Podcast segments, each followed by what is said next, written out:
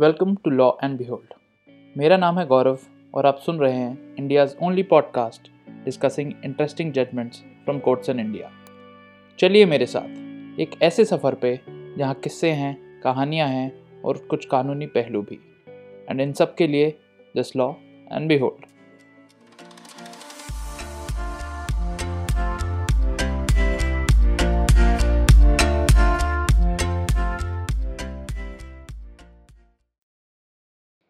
आज बात करेंगे गुजरात के एक ऐसे केस की जिसमें डॉक्टरी है, पैसा है, एग्ज़ामिनेशन है और है बहुत सारा करप्शन।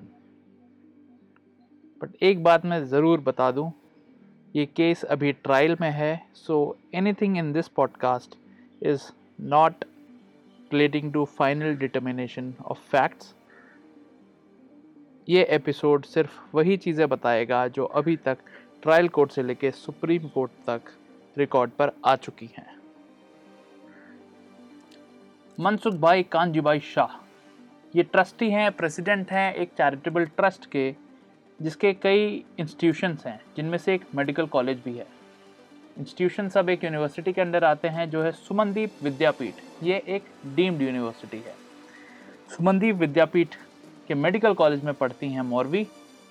मौरवी एक MBBS स्टूडेंट हैं। 2012 से 2017 तक इनका कोर्स चलना था। इन्होंने पूरी फ़ीस दे दी थी। टोटल फ़ीस एक MBBS डिग्री के लिए 31,59,000 रुपये। ये 4 साल की फ़ीस इन्होंने दे दी थी। 2017 में जब इनका फ़ाइनल एग्ज़ामिनेशन होना था, मौरवी और उनके पेरेंट्स का कहना है कि उनकी तरफ से एक नया पैसा भी कॉलेज को ड्यू नहीं था। फ़ाइनल एग्ज़ामिनेशन की डेट अनाउंस होती है। फ़ाइनल एग्ज़ामिनेशन होना था 19 जनवरी 2017 से लेकर 16 फरवरी 2017 तक। एग्ज़ामिनेशन की तारीख पास आ ही रही थी।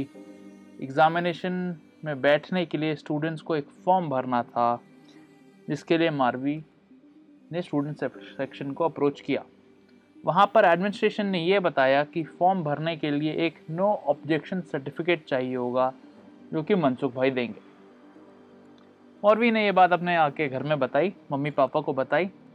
मौरवी की माँ भी पेशे से एक डॉक्टर है। दोनों कोई मनसुख भाई से मिले और मनसुख भाई ने कर दी एक गजब बात। मनसुख भाई ने कहा कि 20 लाख रुपया लगेगा और नो ऑब्जेक्शन सर्टिफिकेट मिल जाएगा। माता पिता ने मनसुख भाई से पूछा कि जब पूरी फीस दे ही जा चुकी है तो ये 20 लाख किस बात के। लेकिन मनसुख भाई ने बोला कि आप भरत भाई से मिलिए और वो जैसा कहेंगे वैसा करिए। भरत भाई का मोबाइल नंबर भी मनसुख भाई ने दिया। भरत भाई सावंत से भी मुलाकात की गई और वही कहानी दोहराई गई। भरत भाई ने बोला 20 लाख रुपया दो और NOC लो, डॉक्टरी की डिग्री पाओ। भरत भाई 1 रुपया भी कम करने के लिए नहीं माने। इसके बाद पेमेंट की डिमांड चलती रही। मौरवी को क्लास के बीच में से, प्रैक्टिकल एग्ज़ामिनेशन के बीच में से भी बुलाया जाता रहा और बोला गया कि आपको NOC पाने के लिए अपने पेरेंट्स को बोलना पड़ेगा, उनसे हमारी बातचीत हुई है। तो फिर इतनी परेशानी में, फाइनल ईयर में स्टूडेंट है, एग्ज़ाम पास करना ज़रूरी है तभी डॉक्टर बन पाएंगी। इसी आदमी के पास दोनों माता पिता गए, जिसके थ्रू एडमिशन कराया गया था इस कॉलेज में, डॉक्टर ध्रुविन। डॉक्टर ध्रुविन मनसुख भाई के खास थे और मौरवी के माता पिता भी उन्हें जानते थे। डॉक्टर ध्रुविन से बात हुई तो एक बीच का तरीका निकाला गया कि क्यों ना चेक से 20 लाख रुपए कॉलेज के नाम दे दिए जाएं। और क्योंकि नोटबंदी भी हुई थी, कैश अरेंज करना बहुत मुश्किल था, तो जब बाद में कैश से 20 लाख रुपए दे दिए जाएंगे तो चेक के पैसे चेक से लौटा दिए जाएंगे। और इस बेसिस पे एग्ज़ामिनेशन फॉर्म भरने दिया जाएगा और एग्ज़ाम पास करके मौरवी एक डॉक्टर बन जाएंगी। माता पिता थे समझदार, वो जानते थे उनके साथ सरासर गलत हो रहा है। वह गए पुलिस के पास। 20 लाख रुपए का कोई चेक अभी तक नहीं दिया गया था। मौरवी पे कंटिन्यूस प्रेशर बनाया जा रहा था। तो इवेंचुअली 10-10 लाख रुपए के 2 चेक दिए गए और मौरवी ने अपना एग्ज़ाम आगे दिया। बाद में पुलिस के साथ पेरेंट्स ने मिलके 20 लाख रुपए कैश भी जमा किए।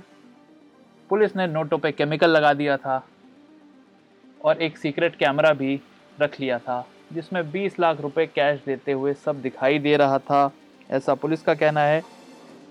और जिस आदमी को पैसे दिए गए उस आदमी ने फ़ोन करके मनसुख भाई को भी बताया कि पैसा मिल चुका है। उसी सेकंड रेड डाली गई, नोट जब्त किए गए, केमिकल वाले नोट थे, पता चल गया इन्हीं लोगों ने इन नोटों पे हाथ लगाया है। इसके अलावा एक और रेड मारी गई जिसमें पता चला कि 220 बिना तारीख वाले चेक रखे हुए थे जो कि 100 करोड़ से ज़्यादा की कीमत के थे।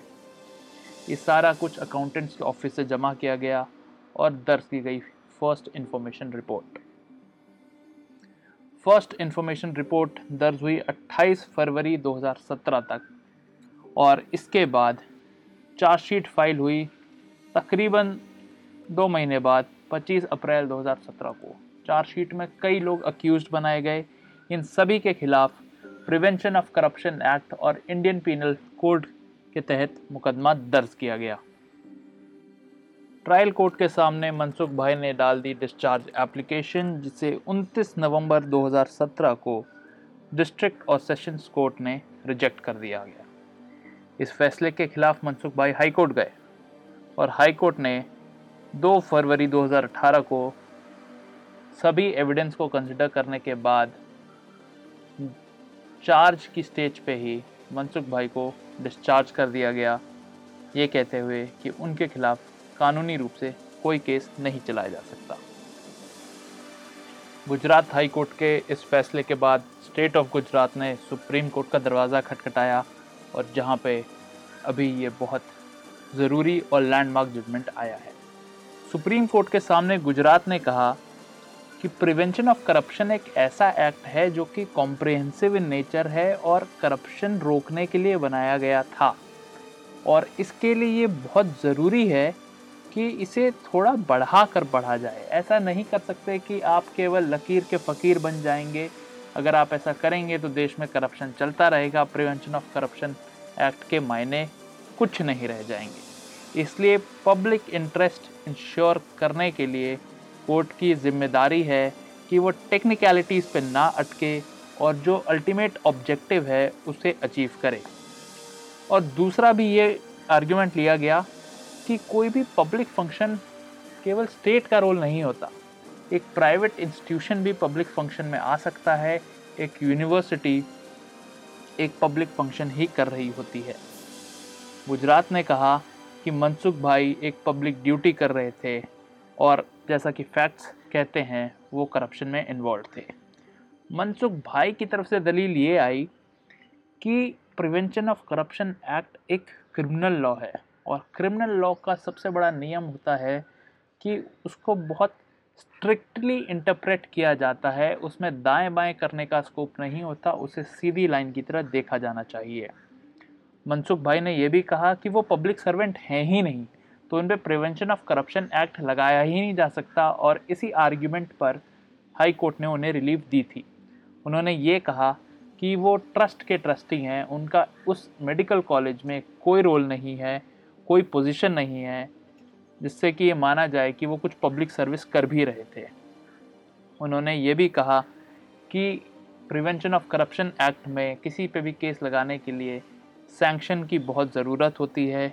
इस केस में जो सैंक्शन लिया गया है वो चैरिटी कमिश्नर का लिया गया है और ये सैंक्शन वैलिड नहीं है क्योंकि चैरिटी कमिश्नर कॉम्पिटेंट अथॉरिटी हो ही नहीं सकता, क्योंकि उसके पास मनसुख भाई को एज ए ट्रस्टी रिमूव करने की पावर ही नहीं है। इन सभी बातों पर सुप्रीम कोर्ट ने गौर किया और ये कहा कि प्रिवेंशन ऑफ करप्शन एक्ट केवल एक करप्शन नाम के सोशल ईवल को हटाने के लिए नहीं था और केवल सरकारी लोगों के लिए नहीं है बट प्राइवेट इंडिविजुअल्स पे भी लगेगा जो कि पब्लिक फंक्शन करते हैं। इसलिए गुजरात स्टेट सही कह रहा है कि डीम्ड यूनिवर्सिटी भी एक पब्लिक फंक्शन कर रही है, उसमें जो लोग कार्यरत हैं वो भी पब्लिक अथॉरिटी माने जाएंगे, पब्लिक सर्वेंट माने जाएंगे। सुप्रीम कोर्ट ने थोड़ा एविडेंस को और ध्यान से देखा और ये भी देखा कि यूनिवर्सिटी के वाइस चांसलर हों या अकाउंट्स ऑफिसर हों या बाकी विटनेसेस हों, वो भी कह रहे थे मनसुख भाई ही यूनिवर्सिटी के कर्ता धर्ता हैं और सभी मैटर्स पे final authority, final approval Mansukh bhai का ही होता है। इसलिए साफ साफ दिख रहा है कि मनसुख भाई का रोल तो ज़रूर है। मनसुख भाई का ये डिफेंस कि उनका यूनिवर्सिटी से कुछ लेना देना नहीं है, उनका मेडिकल कॉलेज से कुछ लेना देना नहीं है, ये सब बातें मैटर ऑफ ट्रायल हैं और अभी स्टेज है सिर्फ चार्ज की। चार्ज या डिस्चार्ज के स्टेट पे कोर्ट के ऊपर ये जिम्मेदारी नहीं होती कि हर एविडेंस को वो बारीकी में देखे। अगर एक प्राइमा फेसी केस अक्यूज्ड के खिलाफ बनता है तो उसके खिलाफ वो चार्ज फ्रेम किया जाता है और मैटर जाता है ट्रायल में। तो सुप्रीम कोर्ट का भी एंड में यही फैसला रहा कि Mansukh bhai prevention of corruption act और इंडियन पीनल कोड के ऑफेंसेस के लिए ट्रायल फेस करेंगे। बताइएगा ज़रूर आपको एपिसोड कैसा लगा। You can contact us on Twitter and Instagram. The links to our accounts are given in the notes. The link and citation to the judgment discussed is also given in the notes. Thank you and have a great week.